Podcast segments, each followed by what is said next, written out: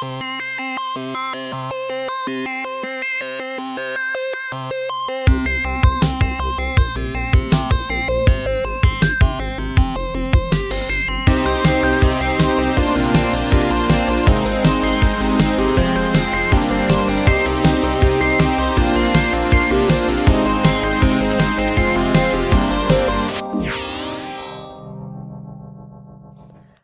Hallo und herzlich willkommen zu Multicast. Ich bin Laura. Und ich bin Friedrich. Herzlich willkommen zur neunten Folge unseres Podcasts. Wir haben den 2.12., ähm, erster Advent. Äh, frohen ersten Advent allen, die das hören. Das heißt, Ähm, unsere letzte. Aufnahme ist schon ein wenig her. Genau, ähm, das letzte Mal haben wir ja in Prag aufgenommen, das war ja noch im Sommer. Hat ein bisschen gedauert, bis ich dazu kam, alle Folgen auch zu veröffentlichen. Aber ich bin froh, dass wir es jetzt mal wieder geschafft haben. Das Semester läuft ja auch schon eine ganze Weile. Es ist auch viel passiert ähm, bei uns im Netz. Ähm, dem werden wir uns heute aber äh, weniger widmen. Ich hoffe mal, dass wir vielleicht am Ende Dezember nochmal eine Folge schaffen, wo wir dann da nochmal ein bisschen zurückblicken können, was jetzt äh, im Wintersemester schon so passiert ist. Heute haben wir ein bisschen was anderes vor. Laura, erklär doch mal. Wir haben nämlich heute wieder zwei super special coole Gäste. Könnt ihr euch ja mal, wenn ihr möchtet, kurz vorstellen. Ja, hallo, ich bin äh, die Lena. Ich bin derzeit das fünfte Vorstandsmitglied in der AGDSN. Ich bin die Anna, ich bin das sechste Vorstandsmitglied. Genau, also wie man schon hört, ungewohnt bei uns drei Frauen und ein Mann. Und auch darum soll es ein bisschen heute gehen. Frauen in der AG, Frauen in Mathematik, Naturwissenschaften, in MINT-Fächern, Frauen in der weiten Welt und in Karriere und äh, was es da für Ereignisse, Unterschiede, Meinungen und Fakten geben kann. Okay, dann vielleicht nochmal, um alle aufs gleiche Level zu bringen. Ich studiere Physik, bin also sehr klassisch im naturwissenschaftlichen Bereich verankert und äh, nichtsdestotrotz habe ich als Frau meinen Weg zur AG gefunden, indem ich einfach Aushänge gelesen habe und beschlossen habe, das klingt sympathisch für mich. Lena, was machst du so in deiner Hauptzeit und wie bist du zu uns gekommen? Hier in meiner Hauptzeit, ich studiere äh, noch Informatik derzeit im fünften Semester, bin also sehr äh, im Ingenieurbereich ja, aktiv und habe es ja eigentlich über dich dann in die AG geschafft, obwohl ich auch im ersten Semester schon äh, Interesse eigentlich hatte. Aber wie das dann so ist. Dann hast du mich einmal mit zur Sitzung gebracht und äh, dann war ich quasi schon aktiv. Feuer und Flamme. Und bei dir, Anna? Also ich habe 2015 mit Grundschullehramt angefangen zu studieren und bin direkt übers Wohnheim, in dem ich war, zur AG gekommen. War vielleicht auch ein bisschen den Umständen geschuldet, dass das Wohnheim nicht so schick war und das einer der Anlaufstellen war zum Treffen. Und dann eben darüber doch ein bisschen weiter reingerutscht. Und ja, da ich halt Grundschullehramt für Deutsch und Kunst studiere, habe ich auch schon oft den Kommentar gehört, ja, klassisch für eine Frau. Und habe jetzt also gar nicht so das Fachwissen, wo ich auch oft gefragt werde, wie das dann in der AG überhaupt klappt. Und da sage ich dann immer, man muss eigentlich nur ab und zu mal zuhören oder fragen und man kommt irgendwie automatisch rein. Eben, genau. Man, man findet seinen Weg schon, wenn man einfach oft genug fragt. Die sind ja auch alle hilfreich. Also auch an die weiblichen Zuhörerschaft da draußen, keine Angst. Äh, die sind alle nett. Außerdem haben wir noch einen fünften Special Guest, man hört ihn vielleicht, vielleicht können wir ihn auch irgendwie oder sie hier raus editieren, weil die, die vierte Frau im Bunde ist Anna. Das ist Asta, meine Hündin. Und die nagt nebenher an einem Knochen, also falls man mal komische Geräusche hört oder ich mal kurz weg bin, das ist er. Okay, haben wir das auch geklärt. So, jetzt äh, studieren Lena und ich ja eher, sagen wir mal, in Anführungszeichen, frauenuntypische Bereiche so historisch betrachtet mit Informatik und Physik, während Anna ja schon nahezu klassisch Lehramt macht. So, wie, wie ist denn jetzt in den Studiengängen so der Frauenanteil bei euch? Also bei mir logisch. Es sind ganz wenige Männer, sodass oft auch die Dozentinnen, die ja auch zum Großteil Frauen sind, uns schon oft mit dem weiblichen Titel einfach nur noch ansprechen und Männer sehr speziell äh, beachtet werden. Also gerade wenn eine Liste vorliegt und oh, da kommt doch noch ein Mann, also da wird sehr drauf geachtet. Und ich habe jetzt auch schon viele Gender-Seminare gehabt, weil es halt schon ein Thema ist, auch dass in der Grundschule hauptsächlich Frauen vertreten sind. Und da muss man einfach offene Augen dafür bekommen.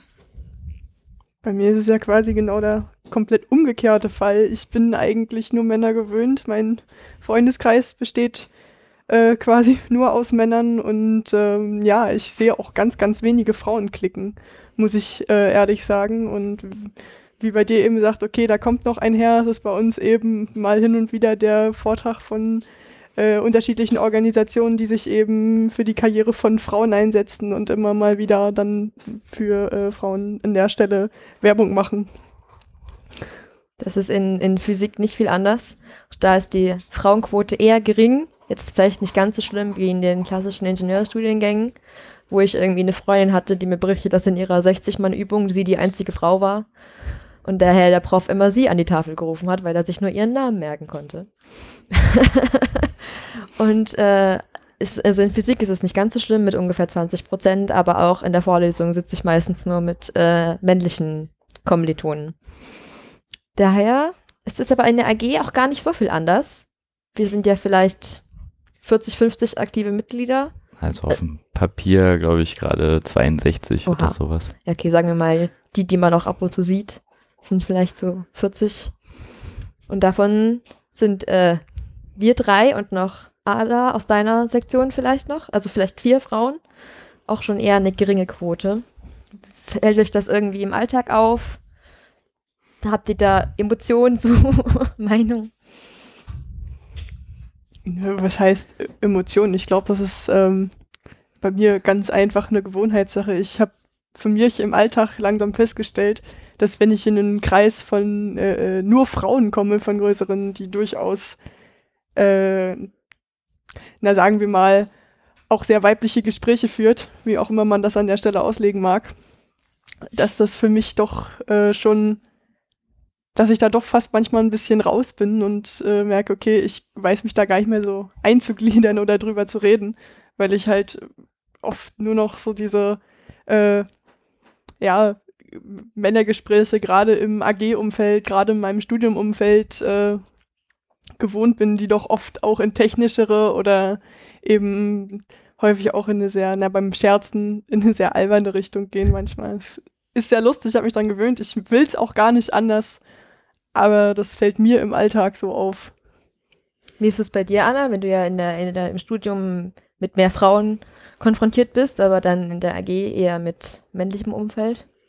Also ich hatte bisher eh immer hauptsächlich männliche Freunde und mit Frauen immer ein bisschen schwieriger, sodass es mir eigentlich eher in meinem Studiengang schwieriger fällt, also schwerer fällt. Es ist halt auch teilweise einfach anstrengend, die ganzen Klicken und es ist auch wirklich dafür, dass man dann doch eher auf einer unbekannteren Ebene ist, ziemlicher Zickenterror manchmal, sodass das für mich hier wieder normal ist quasi. Aber man muss halt auch dazu sagen, in der Sektion Bosbergstraße sind wir jetzt schon einige mehr Frauen, also sind noch Ada, Natalie und Natalie. Und dadurch kommen auch mehr Frauen zu Besuch oder ja, man spricht halt auch mehr über Frauenthemen. Und generell ist unsere Sektion wahrscheinlich eher weniger technisch begeistert. Also hauptsächlich geht es um das Haus, um die Nutzerbetreuung und dann auch nochmal um die äh, LAN-Dosen. Und äh, ja, am Anfang war das für mich auch blöd, da mitzureden. Eigentlich ging es gar nicht.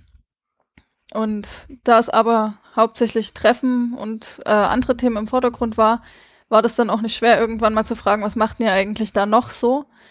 Und äh, dadurch, dass mein Freund, der Alex, dann schon eher sich intensiver mit der AG beschäftigt hat, bin ich dann auch einfach mal mit hingegangen. Ich weiß nicht, ob ich es jetzt alleine vielleicht auch gemacht hätte, zum Team Bus zum Beispiel.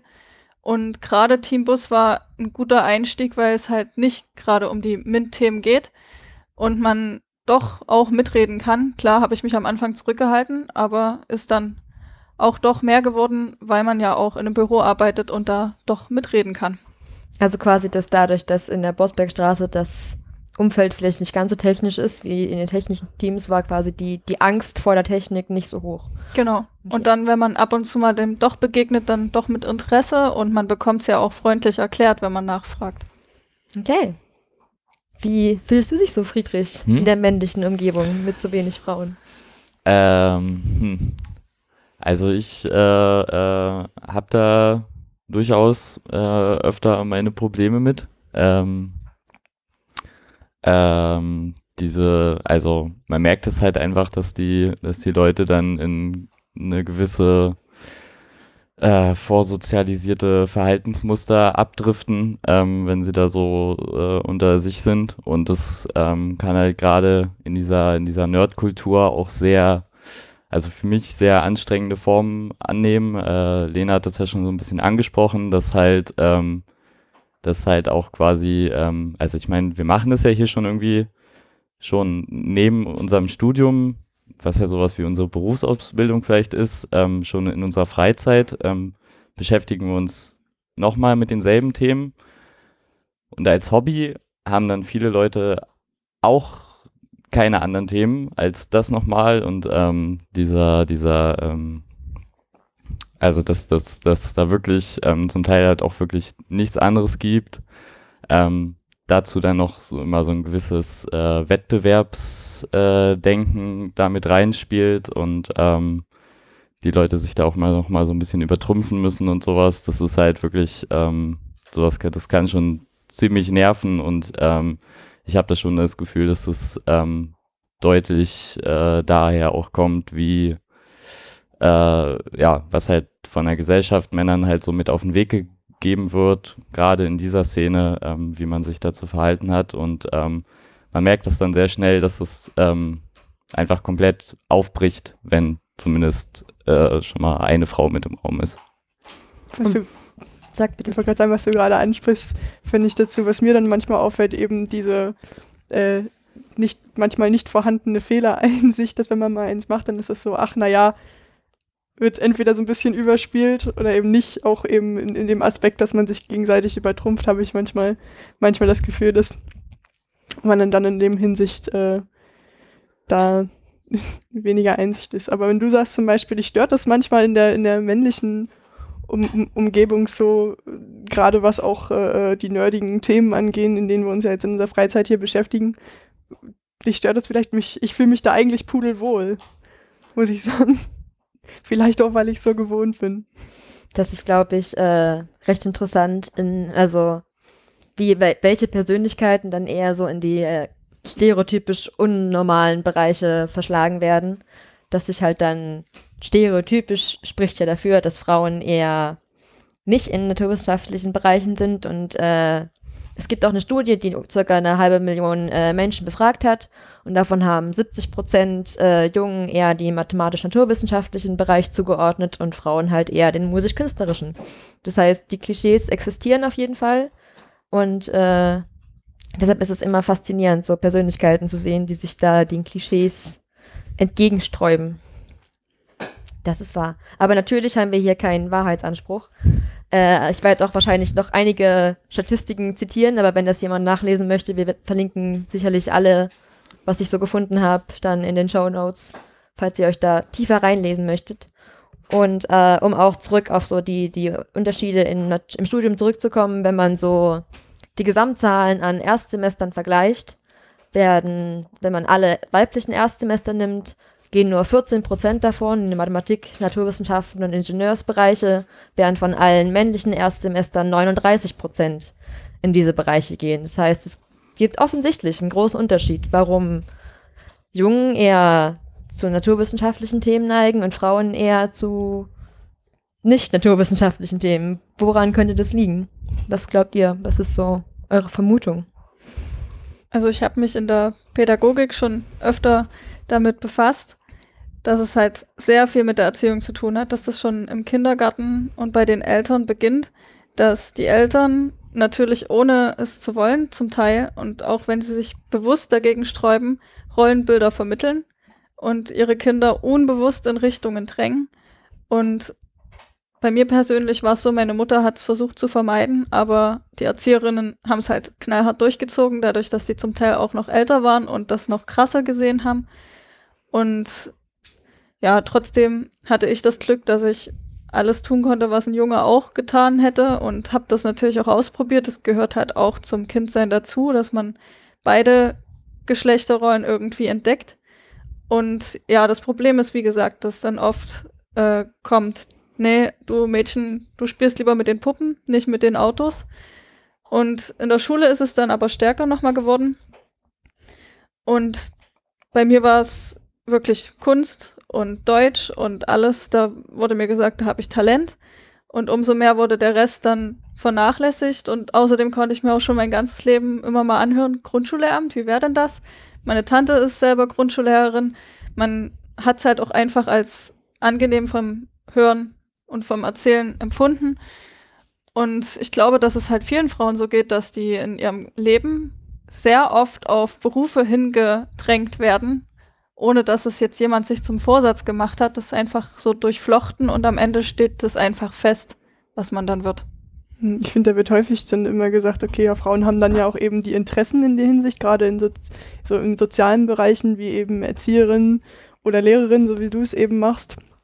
Aber ich glaube auch, dass da viel, für mich glaube ich, ist auch viel Anerziehung mit dabei, weil die Frau eben schon immer diejenige war äh, im Laufe der Geschichte, im Laufe der Zeit, die eben die Kinder erzogen hat und die Erziehung doch immer noch ein, ja, einfach ein ganz frauenlastiger Beruf ist, wo mein Sozialkundelehrer zum Beispiel mal gesagt hat, dass man endlich mehr Männer in der Erziehung braucht und gesagt hat, er möchte als Mann nicht immer benachteiligt werden in der, äh, äh in der Erziehungsbranche. Natürlich, es klappt auch genau in die andere Richtung, dass also 70 Prozent von Krankenpflegern sind weiblich, ein großer Anteil von Lehrern, da weiß ich gerade die Prozentzahl leider nicht genau.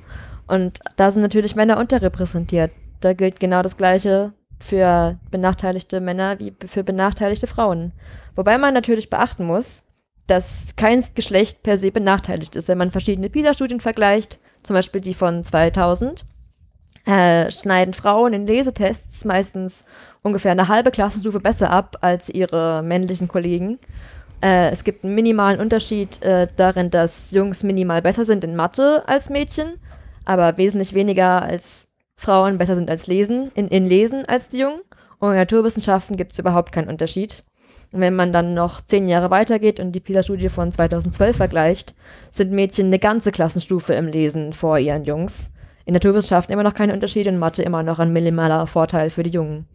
Das heißt, da zeigen sich eigentlich Vorteile für die Frauen. Weshalb spiegelt sich das dann nicht im Studium wieder? Wenn ich da kurz einhaken dürfe, ich hatte letztens ein ähnliches Gespräch und ähm, da wurde eine Studie zitiert, ähm, wo sich mal Leute angeguckt haben, ähm, dass man, also wo sie quasi nachweisen konnten, dass wenn man Kinder nur oft genug mit diesen, mit diesen äh, Stereotypen konfrontiert, ähm, zum Beispiel direkt vor einem Test halt quasi, ihnen nochmal einredet, dass sie ja jetzt, weil sie ähm, Mädchen sind, nicht so gut rechnen könnten, ähm, dass sie dann auch tatsächlich faktisch äh, schlechter abschneiden und wenn man ihnen vorher irgendwie das halt versucht, diese, diese Stereotypen aufzuheben, dass sie dann ähm, messbar bessere Ergebnisse liefern.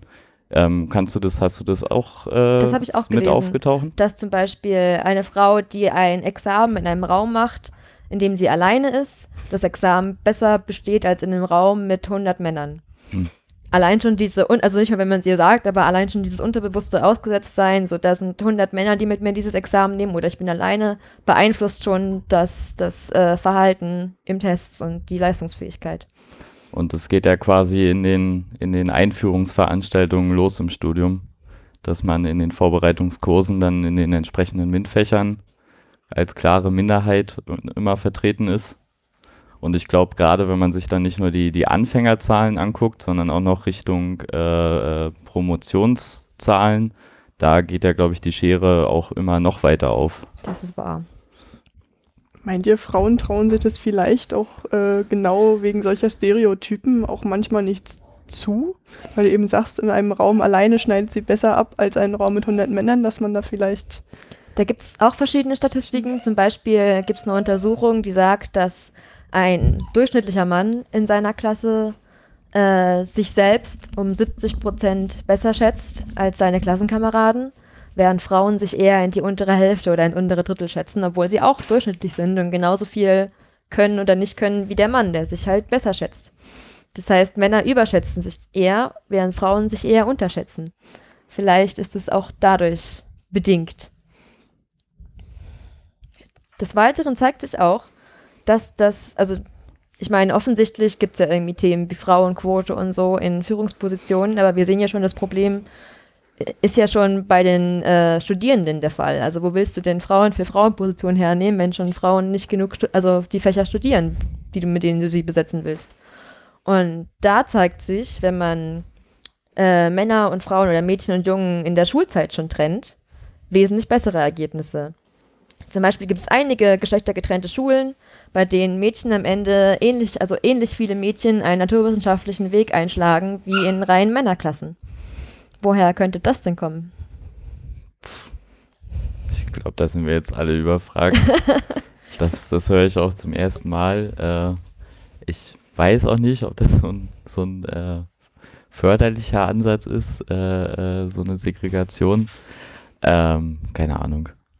Tatsächlich gibt es relativ viele Studien dazu, dass auch reine Mädchenschulen generell bessere Abiturergebnisse Mhm. erzielen als gemischte Schulen. Und äh, das vermutet man daher, dass weil Mädchen ja nicht solche, nicht so risikobereit sind wie ihre männlichen Kollegen, sich oft, äh, also es gibt eine Tendenz dazu, dass Mädchen in Klassen eher vor ihren, vor den Jungen kapitulieren und dadurch weniger Aufmerksamkeit vom Lehrer bekommen in gemischten Klassen und äh, daher nicht so gute Ergebnisse erzielen. Aber in reinen Mädchenklassen kannst du natürlich vor keinem Jungen kapitulieren und dann ist die Aufmerksamkeit des Lehrers auch nur auf Mädchen fokussiert, sodass da keine Nachteile entstehen können. Das klingt nach so einem klassischen Ausdruck der gesellschaftlichen Machtverteilung quasi, die an all diesen Stellen immer wieder auftritt. Aber ist es nicht erschreckend, dass es schon in der Schulzeit einsetzt? Ich hätte jetzt Mädchen, also ich auch irgendwie häufig vielleicht eher als äh, in der Schulzeit gerade noch so als ruhiger, als schüchterne. Jungs sind ja mehr, die sich eher mal auf dem Schulhof raufen oder so und entsprechend natürlich dann auch, naja, dominanter im, im, im Klassenbild dann hervortreten. Und wenn nur Mädchen in einer Klasse sind, ja, dann hat da wahrscheinlich einfach kein Mädchen mehr Angst, von irgendeinem Jungen geärgert zu werden oder sonst irgendwie was. Und ich glaube, das kann vielleicht das äh, Selbstbewusstsein stärken. Dann kann ich mir das eigentlich ganz gut vorstellen. Gut, aber wie viel am Ende nun wirklich dran ist, ich weiß es nicht. Außerdem zeigt sich, dass Männer ihre Erfolge eher auf ihre eigenen Stärken legen und ihre Misserfolge eher Glück zuordnen oder Pech zuordnen, während Frauen das äh, generell eher Glück oder Unglück zuordnen. Hast du, also weil wir vorhin ja darüber geredet haben, dass es in der AG so Konkurrenzkampf gibt, ist dir das schon mal aufgefallen, Friedrich? Ja, also vielleicht habe ich mich da vorhin äh, nicht so richtig gut ausgedrückt. ist immer ein bisschen schwierig, sowas. Ähm, bei, also mir fällt es immer ein bisschen schwer bei solchen Sachen zwischen halt dem empirischen, anekdotischen Erleben zu trennen und halt den Mechanismen dahinter. Ähm, und ge- also ja, also dieses, was ich vorhin meinte, dass halt ähm, bei manchen ähm, dann wirklich diese totale Fokussierung auf so ein, ein Themengebiet gibt. Das ist, ähm, ist halt auch so eine Sache, die halt einfach ähm, in dem Bereich halt gesellschaftlich so akzeptiert wird. Und ich habe schon das Gefühl, dass es eher irgendwie was halt für, für äh, in dem Bereich was für Männer akzeptableres ist. Ähm, genau, und deshalb ähm, da diese Konzentration so passiert. Ähm, dieses Konkurrenzding ähm, ist auf jeden Fall auch so eine Sache. Das ist halt einfach, denke ich, gesellschaftlich so drin, dass, ähm, dass es äh, gesellschaftlich akzeptierter ist, dass, dass Männer da offen Konflikte austragen und auch mal, ähm, also bis hin zu rücksichtslosem Verhalten in der Öffentlichkeit halt untereinander zeigen ähm, und da halt keine Rücksicht genommen wird irgendwie auf, auf ähm, ähm, unbedingt auf, auf Emotionen oder so ähm, und das einfach akzeptiert wird und dass dann das halt in so einer sehr männerlastigen Domäne halt natürlich dann auch ähm, nochmal besonders betont passiert. Ähm, genau, das ist halt auch, ja genau, und dann in Kombination so mit dem, mit der Betonung auf eigene Erfolge, eigene Errungenschaften, ähm, das, das kann man schon beobachten, denke ich. Und in, vor dem Hintergrund, bei so Männerdomänen, haltet ihr dann Frauenquoten für sinnvoll, auch vor dem Hintergrund, was wir bis jetzt schon erfahren haben über Unterschiede oder keine Unterschiede zwischen Frauen und Männern? Also Männer, also äh, Quoten in, in welchem Kontext jetzt direkt? Also Na, vor allem dann halt. es muss in, ja überhaupt in, ein in quotierbares Gremium irgendwie sein. Berufen, in, in, in, wie ist es, in, in Aufsichtsräten, Okay. in Führungspositionen, in was das, was halt so diskutiert wird. Also ich hatte ein Gender-Seminar bei der Gleichstellungsbeauftragten von der TU und die meinte auch, dass das mit den Quoten ziemlicher Quatsch ist, weil Frauen sich ja nicht einfach so Berufe auswählen, sondern die haben ja Gründe dafür. Und ich persönlich denke, dass eben ein großer Grund auch immer noch ist, dass man als Frau die Rolle im Haushalt und bei den Kindern übernehmen muss und sich deswegen vielleicht auch bewusst Berufe sucht, in denen es möglich ist, immer mal frei zu haben. Also gerade bei Grundschullehramt ist der Klassiker nachmittags frei, dass man dann die Betreuung für die Kinder machen kann. Und ja, gerade sowas wie Unternehmenschef oder Ärzte oder ja, wo eben keine Freizeit oder wenig vorhanden ist und gerade der Konkurrenzkampf so groß ist, äh, ist es schon schwieriger als Frau äh, dann auch noch alles mit Familie in Einklang zu bringen. Weswegen, ich glaube, deswegen auch öfter äh, andere Berufe gewählt werden. Und für Männer ist es ja auch schwierig. Äh, ich habe jetzt auch gehört durch die Frauenbewegung, die in letzter Zeit stattgefunden hat, die letzten 150 Jahre. Äh, dadurch wurden auch die Männer in eine neue Rolle gedrängt, weil bisher war es halt so äh, Konkurrenz auf der Arbeit, möglichst viel Geld verdienen, wenig Freizeit, wenig Familie. Und plötzlich erwarten die Frauen aber auch, dass die Männer sich um die Kinder kümmern. Und äh, ja, damit kommen halt auch Schwierigkeiten auf die Männer zu. Und es gibt aber auch genug Frauen, die sich verabschieden von diesem alten Rollenbild, die sagen, ich ziehe jetzt meine Karriere durch und nehme da keine Rücksicht und dann vielleicht auch mal die Männer einstecken müssen und sagen müssen, okay, dann passe ich eben auf.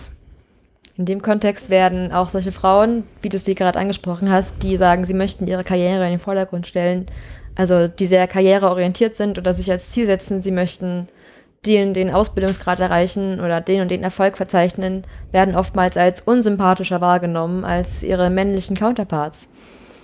Von daher. Genau, und oft kommt dann auch das Vorurteil der Rabenmutter, wobei ein Vater, der nicht zu Hause ist, eben der ist, der für die Familie das Geld ran schafft. Hm, Da habe ich auch mal äh, einen Beitrag im Fernsehen gesehen von einer Frau, die ihr Kind, die bei der Trennung eben ihr Kind zum Vater gegeben hat und gesagt hat, nein, ich kümmere mich nicht. Und dann war sie eben auch im Volksmund die Rabenmutter. Und hat aber auch gesagt, ich sehe das eigentlich nicht als selbst, mehr als selbstverständlich an, dass die Mutter diejenige ist, die Kinder nimmt. Das kann man fair entscheiden. Und sie hat dann eben, wie normalerweise die Väter das tun, ihr Kind alle zwei Wochen gesehen. Und die Situation war für sie auch gut, wie sie war. Um vielleicht nochmal den Bogen zurückzuschlagen zu der Quotenfrage. Ähm, da habe ich jetzt gerade ein ganz akutes Beispiel. Also ich bin auch zwiegespalten und habe aber gerade ein ganz äh, tagesaktuelles Beispiel, was das auch so ein bisschen illustriert, ähm, die Probleme, glaube ich. Nämlich ähm, waren ja gerade die Hochschulwahlen hier bei uns an der, an der TU Dresden. Ähm, sowohl der, der Studierendenschaft als auch der Universität. Ähm, und ähm, da gibt es auch einen Podcast zu, der auch mit diesem selben Podcast-Equipment hier aufgenommen wurde. Ähm, das das, äh, die Wahlpflichtveranstaltung, falls ihr da reinhören möchtet. Ähm, jedenfalls, und ähm, da ist es so, die, die Studierendenschaft kann halt ihre Wahlen auch größtenteils selber regeln im Rahmen des Sächsischen Hochschulfreiheitsgesetzes und ich weiß gar nicht wann, aber irgendwann hat da auch die Studierendenschaft entschieden, ähm, eine Quotierung in die, in die, in, in die Wahlordnung reinzuschreiben. Ähm, und da ist mir dann dieses Jahr nochmal besonders aufgefallen, weil dann Leute ähm, auf mich zukamen und so mich so gefragt haben, ja, wenn ich mich hier als Kandidat aufstellen lassen möchte, dann muss ich hier mein Geschlecht angeben. Was ist denn das für eine quasi antiquierte äh, Kacke hier irgendwie? Jetzt soll ich hier männlich-weiblich eintragen, was soll das? Wofür brauche ich das so? Und diese Wahlordnung ist aber halt ähm, auf, äh, auf, auf männlich-weiblich geschrieben. Ähm, es gibt halt eine, eine feste Mindestquote für Frauen. Ähm, und die, die Erfüllung von so einer Quote erfordert natürlich, dass die Leute sich äh, überhaupt in, in diese zwei Kategorien einteilen lassen, was heute zum Teil halt gerade am, am Universität halt ähm, schon auf einiges Schwierig. Befremden stößt. Ähm, ja, ich kenne auch persönlich jetzt ähm, ähm, Leute, wo es halt wirklich dann ein Problem ist. Ähm, genau. Ähm, das ist mal so ein ganz praktisches Problem, was ich mit, äh, mit so Quotenregelungen habe, weil Quoten heißt halt, dass man das irgendwie, ja, die Leute in Kategorien einteilen können muss. Ähm, genau, keine Ahnung, wie lange diese Regelung da noch, noch ähm, überlebt, weil sie funktioniert halt auch einfach sehr schlecht, weil am Ende des Tages ist einfach die, die der Kandidatenpool an einer, an einer, ähm, bei den Studierendenschaftswahlen doch meistens so klein und die Zusammensetzung ohnehin eher durch so ohnehin gegebene soziale Faktoren bestimmt, wie halt überhaupt die Quote im Studiengang selbst, ähm, dass, dass da eigentlich wenig damit erreicht wird an der Stelle. Also Informatik ähm, Fachschaft oder so ist da ein gutes Beispiel. Da lassen sich ohnehin, glaube ich, ja, es standen ohnehin nur drei Frauen zur Wahl. Ähm, und die ähm, kommen dann so oder so rein und da hilft die Quote nichts mehr irgendwie hochzuziehen. Leider Gottes. Ähm, genau. Andererseits ähm, bin ich persönlich äh, ein großer Freund von äh, einfach Repräsentanz. Also ich halte das für ähm, immer für förderlich, dass es einfach ähm, Rollenvorbilder gibt, an denen Menschen sich orientieren können. Ich halte es halt für wichtig, dass Menschen sehen, dass in so einem Vorstand, Aufsichtsrat von irgendwas in der Bundesregierung, bestes Beispiel aktuell eigentlich, dass da halt nicht nur äh, alte Männer sitzen müssen, ähm, wenn man da manchmal sich die Leute anguckt, also dass halt äh, Angela Merkel jetzt Bundeskanzlerin ist schon seit Jahren und äh, das sehr erfolgreich. Das haben ja manche Leute immer noch nicht verwunden, sozusagen, ähm, können sich da nicht dran gewöhnen und wollen das am liebsten alles zurückrollen, ähm, so wie das irgendwie in den 70ern waren, ähm, wo man sich halt mit all diesen Problemen nicht auseinandersetzen musste und sein sicheres Auskommen hatte. Ähm, genau, insofern will ich mich äh, so von dem Prinzip Quotenregelung und so auch nicht ganz verabschieden, weil es manchmal vielleicht dann ist es die Lösung mit dem Holzhammer sozusagen, es ist nicht elegant und löst nur, bekämpft vielleicht sogar nur Symptome, aber dadurch vielleicht auch schon wieder Ursachen. Meiner Meinung nach ist es halt auch ein sehr zweischneidiges Schwert, denn wir haben ja gerade gelernt, dass Frauen zumindest nicht weniger qualifiziert sind in den meisten Fällen solche Positionen einzunehmen. Aber es gibt halt meistens einfach nicht genug, die sich für sowas bereit erklären oder anbieten. Von daher ist halt so ein äh, Henne- und Ei-Problem. Womit fängt man an und äh, woher nimmt man? Von daher ist es halt äh, schwierig so durchzusetzen, wie sehr man sich das auch wünschen mag. Dazu kommt halt auch, dass statistisch gesehen äh, Frauen eher von Frauen befördert werden und Männer eher von Männern befördert werden. Das heißt, in Berufen, die historisch sehr männlich dominiert sind oder sehr weiblich dominiert sind, wird dann durch die Beförderung auch eher das gleiche Geschlecht wieder an Führungspositionen gesetzt. Das heißt, da ist es schwierig, Veränderungen hineinzubringen. Da halte ich zum Beispiel für ein interessanteres oder vielversprechenderes Konzept ähm, so pseudonymisierte Bewerbungsverfahren zum Beispiel, halt ohne Bild, ohne Vornamen, am besten ganz ohne Namen einfach.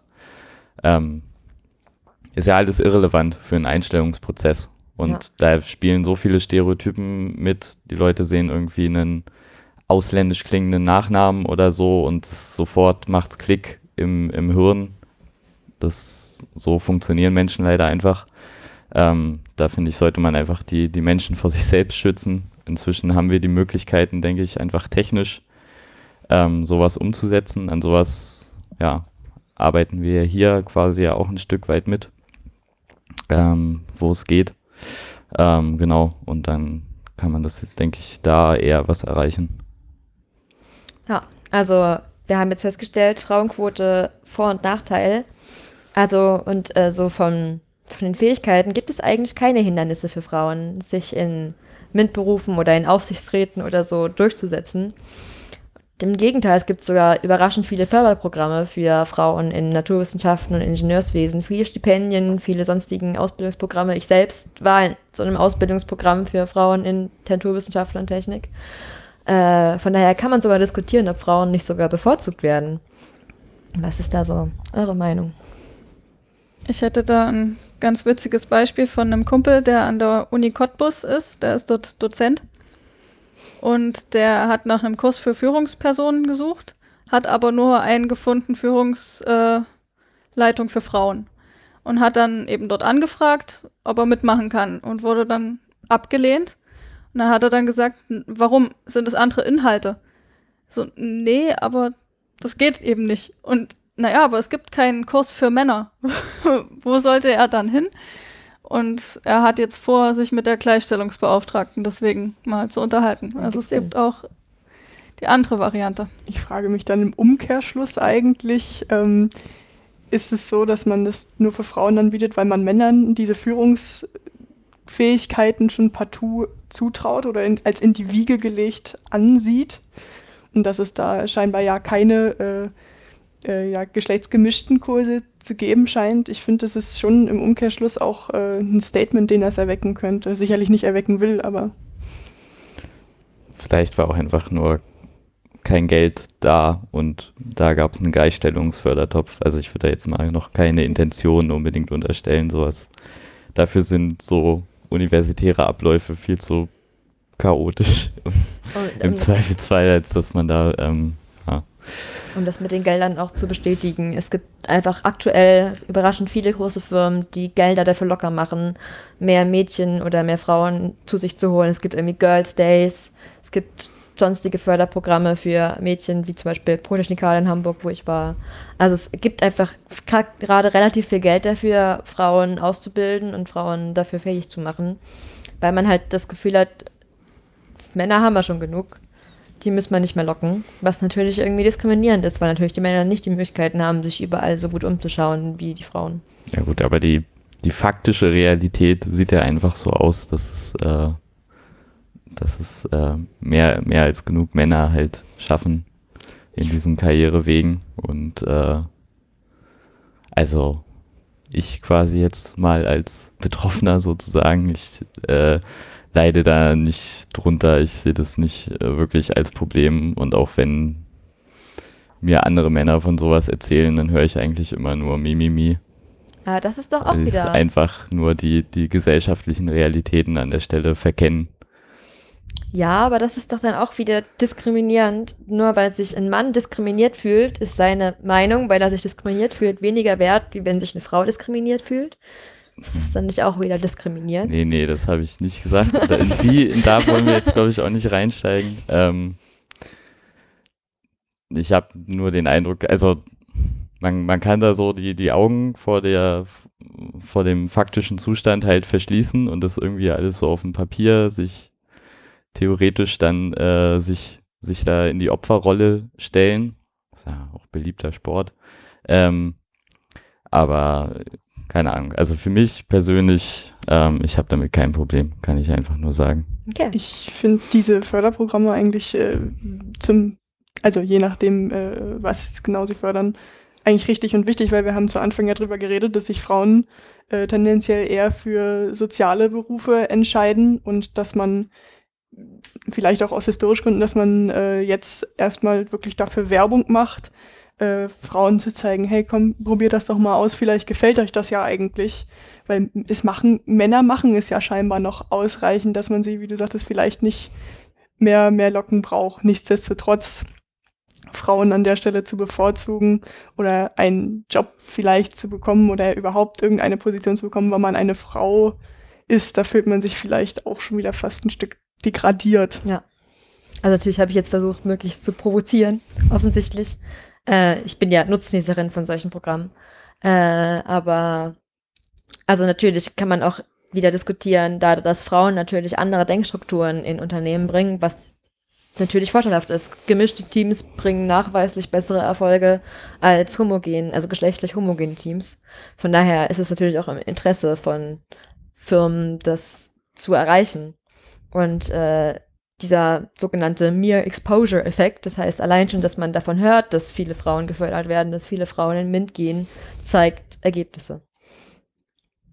Also ich möchte jetzt nicht die Wirksamkeit und Sinnvollheit von solchen Förderprogrammen abschätzen, aber ich wollte mal ein bisschen Hm. Kritik in den Raum stellen. Ich denke halt, dass es auch wichtig ist, jetzt nach so langer Zeit Frauenbewegung, dass es auch eine Männerbewegung gibt. Klar lässt sich darüber streiten, ob Männer da wirklich rumzuheulen haben, sage ich jetzt mal so drastisch. Aber es wäre ja auch möglich, da Förderprogramme anzubieten in die andere Richtung, eben in die Sozialwissenschaften. Problem ist, denke ich, halt die Anerkanntheit der Berufe, dass eben äh, alles, was Richtung MINT geht, mehr anerkannt ist zum Teil als Sozialwissenschaften und es de demzufolge eher eine Degradierung wäre, dass man das Denken vielleicht auch ein bisschen wegbekommt, diese Rangordnung der Berufe. Das ist natürlich auch oft mit Gehältern gekoppelt. Soziale Berufe äh, haben, ich weiß nicht, historisch oder aus sonst irgendwelchen Gründen oft wesentlich niedrigere Gehält- Gehälter als Ingenieursberufe, auch wegen Nachfrage und Angebot. Und äh, wenn man aber vergleicht, zum Beispiel Graduierte von, sag mal, einer Ingenieursschule, egal ob männlich oder weiblich, erreichen sie sogar nach der Graduation ungefähr das gleiche Gehalt. Aber am Ende der Geburtsjahre beträgt der Unterschied im Gehalt über 50 Prozent weil Frauen nun mal Kinder bekommen. Das kann man biologisch nicht ändern. Aber warum ist dann das Gehalt trotzdem so viel niedriger, nur weil man vielleicht zwei, drei Jahre weg war, um ein Kind zu bekommen? Mm, Ja, das Problem ist ja bei solchen Sachen oft, dass ähm, das, also das meiste Geld verdient man ja in der Regel kurz vor der Rente. Ähm, das heißt, man muss nicht, man muss nicht die Jahre betrachten, die man akut fehlt, vielleicht irgendwie mit Anfang 30 oder so, sondern einem fehlen ja dann quasi die, die drei Jahre kurz vor der Rente und das ist das Geld, was man quasi weniger verdient. Das ist, so kenne ich das zumindest und das haut dann halt richtig rein. Ja, also ja, das Ende der Gebärfähigkeit ist ja auch eher so Ende 40. Dann ist man ja, also nicht mehr kurz vor der Rente heutzutage, aber schon eher im, im Führungsposition. Es ist eigentlich egal, wann, wann diese Verzögerung eintritt. Es ist, also das ist einfach der, der Verdienstausfall an der Stelle. Plus natürlich die verminderten Karrierechancen. Das ist einfach, ist ja einfach gesellschaftliche Realität, dass man da ähm, zurückgestellt wird. Okay. Dann haben wir, glaube ich, das Thema ganz gut abgeschlossen. Jetzt habe ich noch verschiedene andere tiefergehende Bereiche, wo wir uns vertiefen möchten. Zum Beispiel, oder können, wenn wir, also wenn ihr noch mit mir reden möchtet. Zum Beispiel, jetzt haben wir gesagt, das Bild, verändert sich. Wir haben mehr Frauen in MINT-Berufen als vielleicht vor 100 Jahren. Also vor 100 Jahren gab es noch gar keine Frauen irgendwo, aber vor 50 Jahren. Ähm, also hat sich ja offensichtlich das Generationenbild geändert. Lena, du hast da, glaube ich, ein bisschen recherchiert. Ja, das äh, genau wie das Generationenbild gerade, also in Deutschland sich geändert hat, ist eben, ich kann jetzt mal von Beginn der Bundesrepublik, also quasi von den 1950er Jahren äh, bis heute reden, wo man eben sagen kann, dass in den die Erwerbstätigkeit im Alter von 15 bis 65 bei den Frauen in den 1960er Jahren noch nicht mal bei 50 Prozent lag, ganz genau sogar bei 47,2. Das hat sich bis in die 1980er Jahre eigentlich gar nicht stark erhöht und erst eigentlich jetzt in der jetzigen Zeit liegen wir bei circa 65,1 Prozent, wozu man sagen muss, die Männer liegen bei circa äh, ja, 73 Prozent. Ich denke, das ist aber einfach der Altersspanne von 15 bis 65 geschuldet. Mit 15 ist heutzutage ja noch niemand im, im Berufs, eigentlich fast niemand im Berufsleben fest und erwerbstätig die, äh, ja, ich sag mal, die geringe Erwerbstätigkeit im Alt, äh, in den 1960er Jahren lässt sich auch damit erklären, dass das Rollenbild gerade in der Zeit ja noch traditionell in der Nachkriegszeit sehr, sehr, sehr stark traditionell geprägt war. Die Frau bekommt eben die Kinder, erzieht die Kinder und der Mann verdient das Geld. Das war ein sehr klassisches Bild, das sich zu der Zeit, was heißt bewährt, aber zumindest für die Männer scheint es bewährt zu haben, aber dass die Frauen da ähm, sich ihre Rolle in den laufenden Jahren immer weiter erkämpft haben, glaube ich, ist, ist nicht, nicht verwunderlich, dass sie sich nicht mehr unterordnen wollen an der Stelle. Ganz interessant ist, glaube ich, auch, wenn man dann eben noch die Zahlen legt, wie lange denn eine Schulausbildung dauert, weil vor einig, also 50 Jahren oder so war die Schulausbildung natürlich sowohl bei Männern als auch bei Weiblein eher kurz, so sechs, sieben Jahre. Während heute tatsächlich das durchschnittliche Schulalter bei fast, also die durchschnittliche Schulzeit bei fast zwölf Jahren liegt und Frauen durchschnittlich auch länger in die Schule gehen als Jungen. Das heißt, auch das tut vielleicht auf die Bewerbstätigkeit oder die Zeit, wie man Geld erwirbt, Einfluss nehmen, dass Frauen mehr Zeit in ihre Ausbildung investieren. Okay, Lena, ich wollte dich jetzt nicht in deinem Flow unterbrechen, Nein, sondern noch mehr, mehr, mehr Fakten adden. Ähm, ich habe mir da an der Stelle mal das Beispiel der Politikerin rausgesucht, die, in dem ich in einem Artikel eben gelesen habe, dass man die, ähm, die Anerkennung in den Medien von Politikerinnen eben sehr schön in Phasen eintrennen kann, wo man in der Nachkriegszeit halt eben so eine Nichtbeachtung und Geringschätzung hatte und dann eher im, im Gegensatz dazu das Lob der guten Mutter in der Politik eben groß stilisiert hat. Das heißt, dass die Frau, also dass der Politik halt einfach eine Männerdomäne war, also auch einfach als, als männlich ange, angenommen wurde, was sich ähm, ja auch in den 1970er Jahren dann nicht weiter groß verändert hat, beziehungsweise gab es halt eine anhaltende Trivialisierung in der Hinsicht und dass das Bild sich erst in Richtung der 80er Jahre überhaupt geändert hat, als eine neue Generation von Politikerinnen, dass Leute, Frauen so langsam mh, eben sich ihren Weg erkämpft haben, aber die Medien eben das, ja, dass da ein breites Spektrum gab, eben von Anerkennung bis hin zu Spott darüber. Und die symbolische Akzeptanz eigentlich dann erst in den 90er Jahren kommt, wozu man heute, ähm, ja, das ist jetzt sicherlich eine gewagte These, sagt heute, sagt, okay, die Frauen mit Macht werden geschont. Ich weiß nicht, wie seht ihr das jetzt? Findet, empfindet ihr das so? Man, das, der Artikel sagte ganz klar, okay, ähm, die Macht von Frauen ist eben nur erträglich, wenn ihnen ihre Weiblichkeit quasi abgesprochen wird. Und selbst wenn die Frauen versuchen, äh, das nicht zu thematisieren, sondern einfach ihren Job zu machen, unabhängig vom Geschlecht, dass es halt doch wieder aufgegriffen wird und nicht möglich ist und sie trotzdem wieder, wieder eben in ihre, in ihr Geschlecht ein bisschen reingedrückt werden. Also ich kann jetzt irgendwie nur so sagen, wenn ich so auf das deutsche Politikerinnenbild schaue, fallen mir irgendwie nicht sehr viele Politikerinnen ein, die irgendwie mit ihrer Weiblichkeit glänzen. Eher im Gegenteil, ich glaube, Merkel wird sehr viel äh, karik karik karikatiert, dass sie halt eben das nicht ist, sondern halt eher die Powerfrau, die halt zwar oft irgendwie als, als Mutter betitelt wird, aber nicht wegen ihrer Weiblichkeit, sondern wegen ihrer, ihrer Handlungsweise. Das ist so eure Meinung, Friedrich Hanna? Ja, also ich hatte jetzt ein Seminar Kinder und Politik und da ging es darum, wie man Kinder und Politik am besten neutral nahebringt. Und dabei ist man eben auch drauf gekommen, dass Frauen oder Mädchen sich halt weniger dafür zu interessieren scheinen und generell aber Kindern erst spät von Politik erzählt wird. Also die hören im Radio mit und kriegen mit, da ist irgendwas, aber das ist eigentlich das wichtigste Alter, um dann wirklich Anschluss zu finden. Und dann wird immer gesagt, nee, das ist nur für Erwachsene. Und ja, später ist es dann halt hart, sich das wieder zu erkämpfen.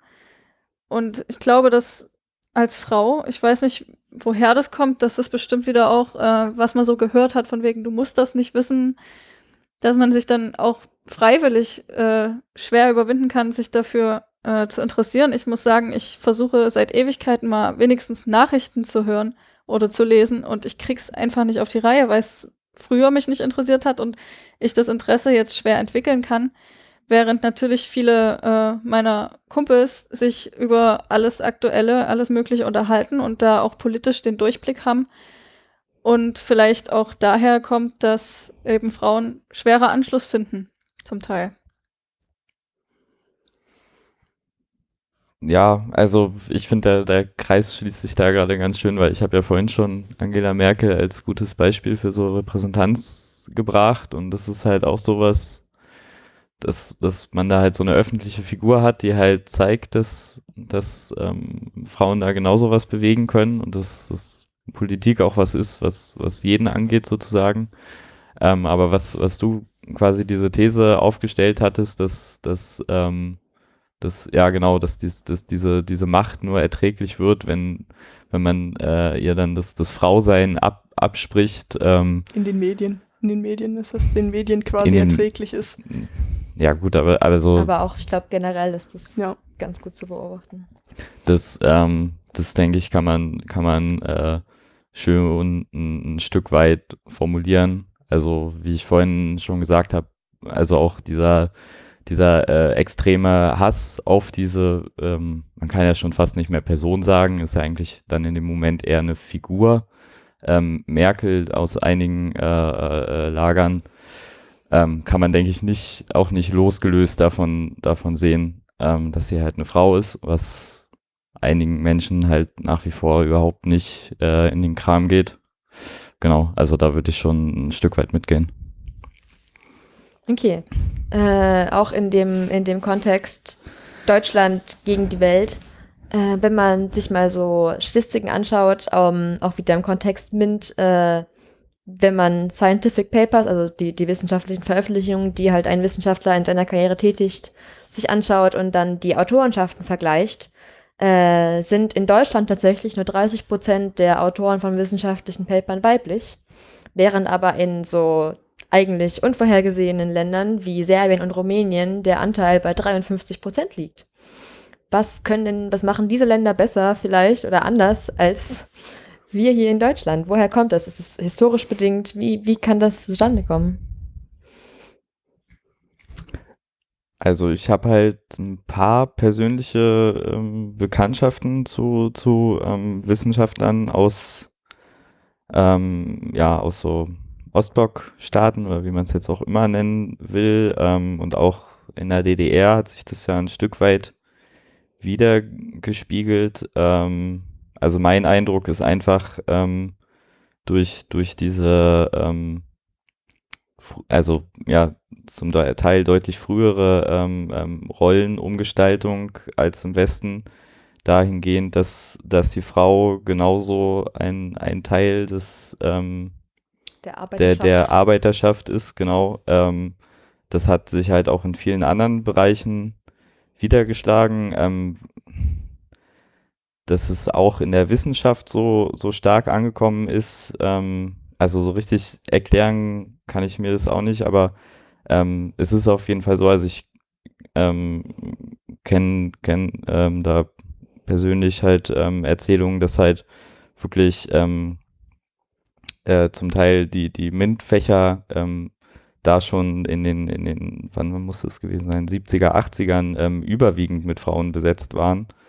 Ähm, auch die Informatik war ja mal deutlich äh, äh, weiblicher besetzt als heute. Also man sagt es immer so, irgendwie historisch, aber tatsächlich war das ja noch gar nicht unbedingt immer so. Ja, ähm, und das ist dann im Zug der politischen äh, Wende ähm, zum Teil dann halt äh, deutlich zurückgekippt. Aber warum und, und wie, äh, da bin ich auch überfragt. Ich weiß es tatsächlich auch nicht. Und äh, das ist eine Frage, die ich mir auch schon mal gestellt habe. Ich kann mir allenfalls vorstellen, dass eben das äh, Weltbild, was schon von klein auf vermittelt ist, wird vielleicht in solchen Ländern doch noch ein anderes ist. Eins, wie Friedrich vorhin sagte, eben eins, dass man auch zur Arbeiterschaft gehört als Frau, dass man ja äh, vielleicht auch seinen Teil zur Gesellschaft beizutragen haben, dass die, dass die Gleichheit da von, von Mann und Frau, die Gleichheit der Menschen dort nochmal anders aufgefasst wird als hier in, hier in Deutschland. Hier steht sie, ähm, ja, hier steht sie im Gesetz, aber viele Fakten oder viele Studien belegen ja manchmal einfach anderes. Genau, also es steht ja schon lange im Grundgesetz, aber es musste ja auch erst durchgeklagt werden. Also, weil du vorhin auch meintest mit der Erwerbstätigkeit, ich, ich weiß jetzt gar nicht mehr, wann dieses Gesetz gefallen ist, aber ich glaube, das war ja auch erst in den 60ern, dass dieses äh, Gesetz gefallen ist, dass äh, ein, ein männlicher Vormund einer Frau erlauben muss, eine Erwerbstätigkeit aufzunehmen das und ein Konto zu eröffnen. Genau, das, und, war, und, und. das waren ja nicht mehr so grundlegende Sachen, es ging ja schon um den Führerschein, aber Ja. den Führerschein zu machen, das war äh, Frauen ohne die Erlaubnis ihres Mannes eben nicht, nicht gestattet. Und ja, also und da war die, also muss man einfach sagen, war es in der, waren es zumindest in der DDR ja deutlich äh, zügiger dran. Das sagt meine Oma auch immer, die hat immer, die hat immer mir mal gesagt, äh, ja, die Gleichstellung von Mann und Frau war im Osten, empfand sie jedenfalls sehr viel weiter und sie hatte ihren Kopf ja nicht nur zum Haare föhnen, so ungefähr. Und ist damals auch äh, in den 50er Jahren, weil Lehrer gebraucht wurden, eben Lehrerin geworden und hat ja das Staatsexamen dafür in der DDR gemacht, das ja ein bisschen anders ist als ein heutiges. Und mein Großvater zum Beispiel ist von, äh, war von Beruf Tischler ja, da hat meine Großmutter zum Beispiel auch die, die höhere Laufbahn eingeschlagen, aber beide Ja. eben einen sehr wichtigen Beruf gehabt. Ne? Und durchaus gleichberechtigt auch gewesen in der Zeit. Ja. Also, ich finde es einfach umso erschreckender, wenn man das aus heutiger Sicht betrachtet, dass es Zeiten gab. Ich meine, es gibt ja immer noch Länder heutzutage, wo das noch der Fall ist. Vor allem so äh, Nahost, äh, dass Frauen quasi hinter den Männern zurückstehen und um Erlaubnis bitten müssen, irgendwas zu tun. Umso mehr in dem Kontext, dass sich meistens im Alltag überhaupt keinen Unterschied macht zwischen Mann und Frau. Dass es mir ne- mehr oder weniger relativ egal ist, ob ich jetzt mit einem Mann oder mit einer Frau rede oder über einen Mann oder über eine Frau oder ob ich jetzt irgendwie in meiner, in meinen Anreden oder in meinen Beschreibungen das korrekte Geschlecht angebe oder meistens sage ich halt immer derjenige als statt diejenige, weil es halt mehr in meiner Gewohnheit ist. Es ist so dieses Gendering-Topic, bei dem Friedrich, glaube ich, auch ganz, äh, ganz intensive Meinungen hat, die er ja mit uns teilen kann. Ja, intensive Meinung ist, glaube ich, ein bisschen übertrieben, aber ähm, ja, das wäre wär tatsächlich sonst äh, noch so ein Thema geworden, äh, was ich, glaube ich, zum Schluss noch angehängt habe, aber da reden wir einfach jetzt drüber. Äh, und zwar ähm, ganz konkret gibt es ja ähm, ähm, von der Studierendenschaft der TU Dresden äh, eine Leitlinie zur geschlechtergerechten Sprache. Ähm, und ich habe dann äh, vor kurzem mich mal während einer langweiligen Vorlesung hingesetzt, ähm, bin einfach all unsere Website-Texte durchgegangen ähm, und habe die, naja, relativ, also so ein bisschen, war auch ein bisschen Absicht mit mit dem Holzhammer halt auf diese Leitlinie äh, umgeprügelt. Ähm, und habe das dann halt ähm, bei uns äh, intern äh, dafür einen Merge-Request aufgemacht. Also, Moment, wie ähm, sagen normale Menschen. Also ich habe einen, einen Vorschlag öffentlich gestellt zur, zur Diskussion intern.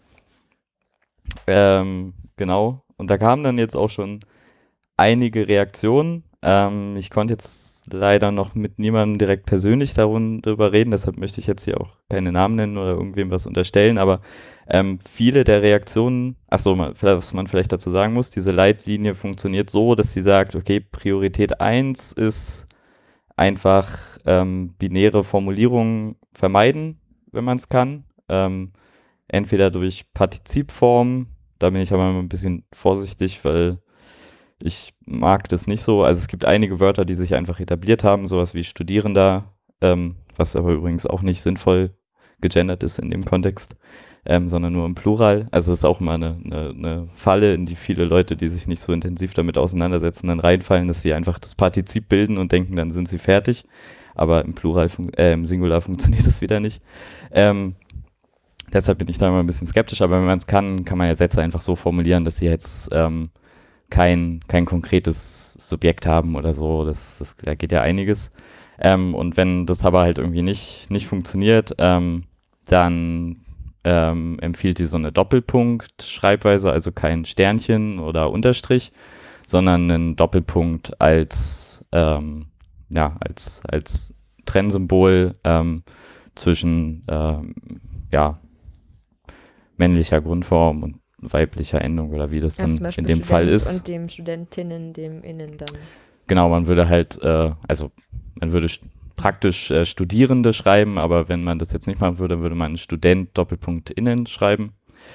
Ähm, genau. Und das auch als, als äh, Trennzeichen, wenn man einen Artikel braucht oder ähnliches oder ähm, andere Pronomen hat, die irgendwie äh, sch- geschlechtsspezifisch zu schreiben sind normalerweise. Zum Beispiel sowas wie jede Doppelpunkt R, um halt einfach alle einzubeziehen. Genau, das habe ich halt so für unsere Website mal so ein bisschen äh, umgesetzt, auch nicht in jedem Winkel, weil manche Texte waren mir dann auch einfach zu lang und ich weiß genau, dass sie niemand liest. Ähm, da habe ich mir das dann geklemmt, aber ähm, genau, dann habe ich das halt so zur Diskussion gestellt quasi intern und es kamen ein paar Reaktionen rein und ich hatte so den Eindruck, dass, ähm, dass viele der, der Änderungsvorschläge ähm, in erster Linie darauf zielten, ähm, das so, das, das Ganze so unsichtbar wie möglich zu machen. Ähm, also zum Teil, wie ich fand, ziemlich abstruse Formulierungen dann vorgeschlagen wurden. Ähm, so- also was war, ich glaube, das eine Wort war Nutzenden, was ich für ziemliches Abstrusität halte, aber ähm, genau. Ähm, einfach um halt diese, diese Doppelpunktform und so, so weit wie möglich verschwinden zu lassen. Ähm, genau, was halt für mich auch so ein bisschen dann äh, so ein bisschen äh, äh, das Problem, was wir auch äh, hier haben im Studentennetz, äh, äh, ein bisschen nochmal rausgekehrt hat, dass man sich damit halt auch nicht unbedingt auseinandersetzen will, sondern das halt auch eher vielleicht nicht so haben möchte, dass das so ins Auge springt. Genau. Habt ihr ähm, euch das eigentlich zufällig schon angeguckt? Habt ihr das gesehen? Okay. Nee, eher nicht. Aber ich, ich glaube, es ist meistens so, also zumindest höre ich das oft, dass so von auch, auch Frauen, die halt sich damit nicht beschäftigen, oft sagen, eigentlich ist mir das relativ egal. Was ist da so eure Meinung zu, Anna zum Beispiel? Also ich habe jetzt in meinem Studium viel über Sprache gelernt und auch die Entstehung von Sprache. Und äh, dabei ist mir halt immer wieder aufgefallen, dass es alles Richtung Faulheit geht und Bequemlichkeit. Und deswegen finde ich eben diese Variante, da sträubt sich die Sprache einfach dagegen und die Leute. Also man ist ja, man neigt halt dazu, einfach ein bisschen mundfaul zu sein. Und so haben sich dann die Wörter auch äh, verändert im Laufe der Zeit. Und deswegen denke ich, dass es so schwierig ist. Und persönlich muss ich eben auch sagen, ich würde mich äh, eher gleichgestellt fühlen, wenn man zu mir Lehrer sagt, weil dann bin ich ja das Gleiche, als wenn man extra für mich das Wort Lehrerin verwenden muss. Das ist meine Meinung. Dann hätte ich nochmal eine Frage an Friedrich. Welchen, hm. ähm, in dem Gendern, du hast ja nun auf der Webseite äh, ja, dir die Zeit genommen, das alles zu ändern. Welchen auf höherer Ebene, welchen Mehrgewinn siehst du daran? Also ich persönlich, auch meine, meine ganze Einstellung zu dieser ähm, Debatte ähm, ist so ein bisschen, dass ich ich bin halt Laie. Ich, es gibt zwar jetzt inzwischen auch viele Studien, die das, denke ich, äh, belegen, dass dieses, ähm, da sind doch alle mitgedacht und so, dass das halt einfach nicht funktioniert, dass die Menschen, wenn sie, ähm, wenn sie halt eine geschlechtsspezifische Form hören, dann auch darauf nur Menschen beziehen, die dem dieser Vorstellung äh, entsprechen. Ähm, das ist mir persönlich aber gar nicht so wichtig dabei. Ähm, ich habe nur die Erfahrung gemacht, dass es halt ein sehr guter Aufhänger ist, um über diese Themen und diese Problematiken zu reden. Und ähm, jetzt konkret auf unsere Website bezogen, habe ich zum Teil halt auch bewusst diese Doppelpunktform drinne gelassen, weil das halt, es fällt halt ins Auge. Und ich finde das auch völlig okay, wenn man damit einfach die Botschaft transportiert, wir haben ein Bewusstsein für diese Problematiken und setzen uns damit irgendwie auseinander. Es muss, das ist alles nicht perfekt und nicht alles nicht die eierlegende Wollmilchsau. Wir machen damit die Welt nicht irgendwie über Nacht zu einem besseren Ort unbedingt, aber wir, wir beschäftigen uns damit und sind irgendwie bereit, darüber zu reden. Und deshalb ähm, würde ich jetzt an manchen Stellen sogar das mit Absicht, man könnte sich da immer an vielen, vielen Stellen was anderes ausdenken, wo es dann gar nicht auffällt, aber ähm, an manchen Stellen würde ich es auch einfach ähm, mit Absicht drinne lassen. Zum Beispiel in so Absätzen, wo wir schreiben, ja, hier, wir suchen immer nach neuen Leuten. Ähm, und was war, ich glaube, irgendwie jeder, also bis jetzt steht halt da, jeder ist willkommen. Da macht mal einen Doppelpunkt dazwischen und ich finde, dann hat es schon eine ganz andere Außenwirkung. Das ist so mein bisschen mein.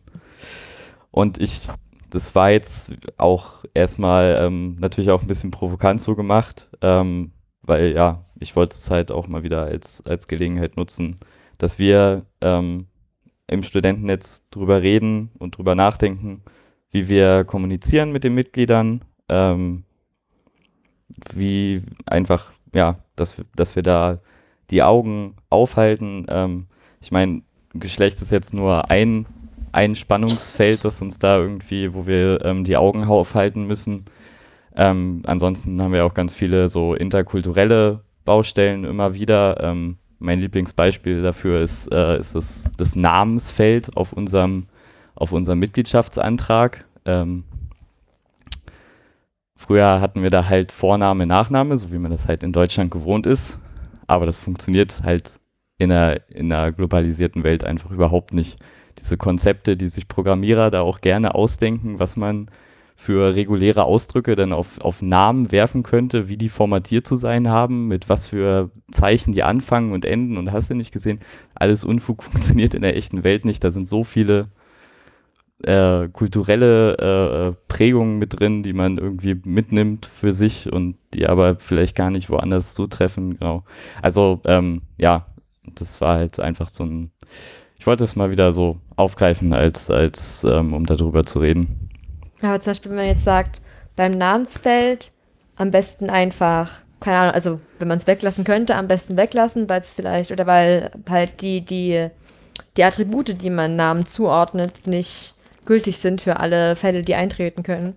Sich ja die Frage, ob es dann nicht auch, also ob es dann nicht in dem Zuge, könnte man ja auch wieder streiten, dass es vielleicht auch angenehmer wäre, einfach alle Unterschiede auch bei Geschlechtern zu, also zu ignorieren. Zum Beispiel mir wäre es auch angenehmer, wenn einfach unabhängig davon, ob welches Geschlecht er hat oder sich identifiziert oder wie er sich selbst fühlt, einfach überhaupt keine Unterschiede mehr gemacht werden, nur weil wir bei der Geburt halt irgendwie so oder so nach unseren Geschlechtsorganen eingeteilt werden. Okay. Habt ihr noch Dinge, die ihr mit mir bereden möchtet oder mit uns bereden möchtet? Äh, um den Kreis nochmal zu, zu schließen zu dem, was du vorhin gesagt hast, ähm, dass du der Meinung bist, dass es eben immerhin schon mal Aufmerksamkeit erregt, eben zu gendern. Ähm, in dem Punkt gehe ich da auch mit dir mit. Nur frage ich mich manchmal, ob vielleicht über das Ziel hinausgeschossen wird, weil man ja zum Beispiel auch angefangen hat, jetzt an der Deutschlandhymne zu gendern. Da gab es ja auch mal Unternehmungen und äh, dass das Aufmerksam machen das eine ist, aber dann vielleicht die Motivation in Richtung äh, Tatendrang übergehen sollte und äh, dass man dann nicht, ich empfinde es als übers Ziel hinausgeschossen, dass zum Beispiel eine Hymne gegendert wird, denn das ist ein historisches Lied. Vor allem, also, weil die deutsche Hymne genug andere Probleme hat, die, die äh, vielleicht signifikanter sind als das Gendering. Korrekt. Naja, Whataboutismus kann man ja auch mal schnell betreiben in diesem ja. Gebiet, aber. Das stimmt. Das ist sicherlich, also man sollte sicherlich nicht äh, übermäßig viel Energie auf diesem einen Aspekt verbringen. Also gerade wenn ich mir das auch hier, ähm, ja, also gerade wenn ich mir das auch in der IT und so anschaue, ähm, da gibt es halt wesentlich gravierendere ähm, Stellen, an denen man da die Augen offen halten muss. Aber ja, ähm, ich finde es jetzt halt für so ein paar Dokumente, wie wir sie pflegen, irgendwie auf unserer Website, ist das alles nicht so ein Akt, ähm, da mal hier und da irgendwie einen Satz neu zu formulieren und ein paar Doppelpunkte einzufügen. Also da und wir müssen unsere Dokumente eh die ganze Zeit überarbeiten und einfach ähm, immer, wenn man wenn man was im Editor aufmacht, dann ändert man halt gerade das in dem Satz, den man neu schreibt, äh, auch hin und dann ist das ja nicht, nicht, nicht so, ein, so eine Zeitsenke. Vor allem ist es noch eine viel weniger Zeitsenke, wenn man es einfach von Anfang an gleich versucht. Das sowieso, ja. Dann reduziert sich die Zeit, die man dafür braucht, noch viel mehr. Ja, ja und was wir um da vielleicht noch ein bisschen die Verbindung zu schaffen, also was du meintest, dass dir am liebsten wäre, wenn das alles gar nicht beachtet wird und so. Und da sehe ich aber auch gerade hier bei uns beim Studentennetz das, das, das Spannungsfeld, dass man halt als, als Informatiker, als Programmierer ähm, kodifiziert man ja an vielen Stellen einfach ähm, auch sein, sein Bild der Gesellschaft. Also man legt halt irgendwie eine Datenbank ein an und dann gibt es da drin eine, eine, Spalte für Geschlecht und dann ist schon ganz entscheidet da irgendein Programmierer ja schon mal, welche Werte da irgendwie gültig sind in diesen, in diesen Einträgen. Das sind halt so die, die, die Stellen, äh, an denen es dann noch, noch viel kritischer wird. Und ähm, ja, ich habe mich da letztens zum Beispiel auch gefragt, warum es eigentlich überhaupt noch so in, in Meldeverzeichnissen und so überhaupt noch äh, diese Eintragungen gibt. Aber da hat man natürlich auch einfach das Problem, dass die ganze rechtlichen äh, Rahmen, so wie das mit der Quotenregelung, was ich vorhin erzählt habe aus der Wahlordnung, ähm, ähm, da natürlich auch alle noch nicht so weit sind. Ähm, da ist auch überall noch viel zu tun. Und auf zum Beispiel Dokumenten wie dem Personalausweis, wie empfindet ihr das in der Hinsicht, dass das Geschlecht draufsteht? Ich glaube, da kann man sich das doch aber ändern lassen oder so? Oder was Spezielles eintragen lassen? Ich meine, ich habe mich damit nicht so intensiv beschäftigt, weil es mich nicht betrifft, aber ich glaube, man kann das wohl ändern lassen. Es ist, glaube ich, ein sehr schmerzhaft bürokratischer Prozess und es kann sehr lange dauern, aber es ist zumindest möglich. Ja, aber da wäre ja die Frage, warum, also wenn es so ein Akt ist, warum schreibt man es dann überhaupt drauf? Also das erschließt sich mir auch nicht, aber ich habe mich, also das ist ja auch so ein Beispiel, genau was ich meinte, warum wird sowas überhaupt noch geführt, das weiß ich tatsächlich auch in dem, dem Kontext nicht. Ja, vielleicht auch deshalb, weil man ja auch wohl zum Beispiel am Flughafen das Recht hat, irgendwie als weibliche Person von der weiblichen Person untersucht zu werden und dann ergibt es schon Sinn, das irgendwie zu kategorisieren. Weil sonst kannst du sagen, ja, ich bin irgendwie weiblich oder ich bin männlich und ich möchte jetzt von X oder Y untersucht werden und dann ist das irgendwie. Aber warum sollte man das nicht immer sagen können? es ist halt, das Problem ist, also dieses eine, wir möchten Frauen gleichberechtigt stellen, indem wir dafür sorgen, dass sie die Möglichkeiten haben, nur mit Frauen zu interagieren, kontraktiert oder kontra, also steht halt dem entgegen, dass man das vielleicht Hm. homogenisiert. Es ist, äh, es läuft sich so ein bisschen entgegen und erschwert sich ein bisschen. Ich denke auch, Prozesse dauern einfach auch schon lang genug und in der Gesellschaft mit so vielen Menschen ist es halt manchmal auch nötig zu generalisieren und zu pauschalisieren und gerade wenn man jetzt auf der Suche nach einem Täter ist, dann grenzt es halt durch Frau und Mann schon mal auf die Hälfte der Leute ein. Also es geht halt ums Vereinfachen sehr häufig und da fallen einfach extrem viele Leute auch unter den Tisch, aber es macht Prozesse schneller und manchmal ist es einfach nötig. Ich glaube einfach, dass das Geschlecht dann auf dem Personalausweis auch ein gewisser, äh, also zur Identifikation einfach wichtig war. Nur leben wir heute halt in einer Zeit, in der das unter Umständen, ja, ob die Grenzen von männlich und weiblich doch schon mal sehr stark versch verschwimmen und das gar nicht mehr so eindeutig eben ist. Also im Großteil sicherlich, äh, den Großteil der Leute reicht sicherlich zu identifizieren, nicht mal bei allen. Und ich glaube, je weiter die Zeit davor schreitet, desto desto sinnloser wird vielleicht auch das Geschlecht auf dem, auf dem Personalausweis oder desto nichtssagender, sagen wir es mal so. Okay, dann habe ich das Gefühl, dass wir, glaube ich, das Thema ganz gut abgeschlagen haben. Oder gibt es noch Anmerkungen, Themenwünsche, die ihr besprechen möchtet? Ich würde vielleicht nur noch sagen, dass ich den Gedanken von Friedrich einfach darauf aufmerksam zu machen sehr gut finde und äh, habe jetzt auch einen ganz anderen Blick auf die Gender-Seminare in meinem Studiengang. Also klar, es nervt einen irgendwann, gerade wenn es zu viel wird, aber es hilft immerhin so weit, dass man im alltäglichen Handeln einfach ab und zu mal ein Aufploppen im Kopf hat. Oh, da war was, einfach dran denken. Und vielleicht wäre das auch ganz gut, dass alle Menschen mal so ein Gender-Seminar bekommen, auch nicht nur die sozialen Berufe, damit einfach das Denken sich ein bisschen verändert und man vielleicht ein bisschen öfter und länger überlegt, bevor man handelt. Ja, diese Sachen können ja sehr konkrete Auswirkungen haben im Zweifelsfall. Also ich, so das krasseste, was ich so kenne, ist halt, dass einfach, dass einfach in, in einer, in einer, ähm, in einer äh, Medizin, ähm, es, es, es sterben halt einfach mehr Frauen als Männer in einer medizinischen Behandlung, weil die medizinische Forschung halt so krass äh, äh, männlich geprägt war lange Zeit und der Default immer der männliche Körper war ähm, und es deshalb da immer noch äh, Defizite gibt. Und es kann halt, ähm, genau, also es wirkt vielleicht immer alles ein bisschen, bisschen abstrakt und was bringt es jetzt wirklich, aber manchmal hat es dann halt doch sehr, sehr klare Auswirkungen. Da ist dann aber wieder sinnvoll, Menschen in männlich oder weiblich einzuteilen, wenn man zum Beispiel untersuchen möchte, wie Medikamente wirken. Also es ist ein schwieriges Feld, weil ähm, manchmal ist es sinnvoll und meistens ist es nicht sinnvoll und dadurch muss man immer schauen, dass man eine Balance findet und sich immer Gedanken macht, ob das jetzt angemessen ist, jemanden zu kategorisieren oder vielleicht nicht. Genau, einfach die, die Ohren offen halten und ähm, zweimal, zweimal über seinen Code drüber gucken, ob das jetzt so sinnvoll ist, was man da geschrieben hat. Das ist, das ist, was ich mir hoffe, dass, dass es hier auch ein bisschen ankommt. Genau. Okay, dann äh, würde ich mal unseren zwei Ehrengästen heute danken, dass sie sich mit uns diesem Thema gewidmet haben. Ich würde mich auch freuen, oder ich glaube, wir würden uns beide freuen, wenn vielleicht mal ein bisschen mehr Diskussion oder Feedback zu dieser Folge kommt, weil sie ja vielleicht doch ein bisschen kontroverser ist als das, was wir sonst machen. Das auf jeden Fall, ja. Und äh, wie gesagt, wir versuchen möglichst viele Quellen zu verlinken und äh, bei Fragen könnt ihr auch gerne zurückkommen oder wenn ihr mal irgendwie Themen habt, über die ihr mit uns diskutieren möchtet, sind wir natürlich auch wahrscheinlich sehr offen dafür. Ja, oder einfach ganz konkrete Verbesserungsvorschläge für unsere Website, für unsere Dokumente, ähm, was wir besser machen können, sagt es uns. Alles klar, dann bis zum nächsten Mal. Bis zum nächsten Mal, ciao.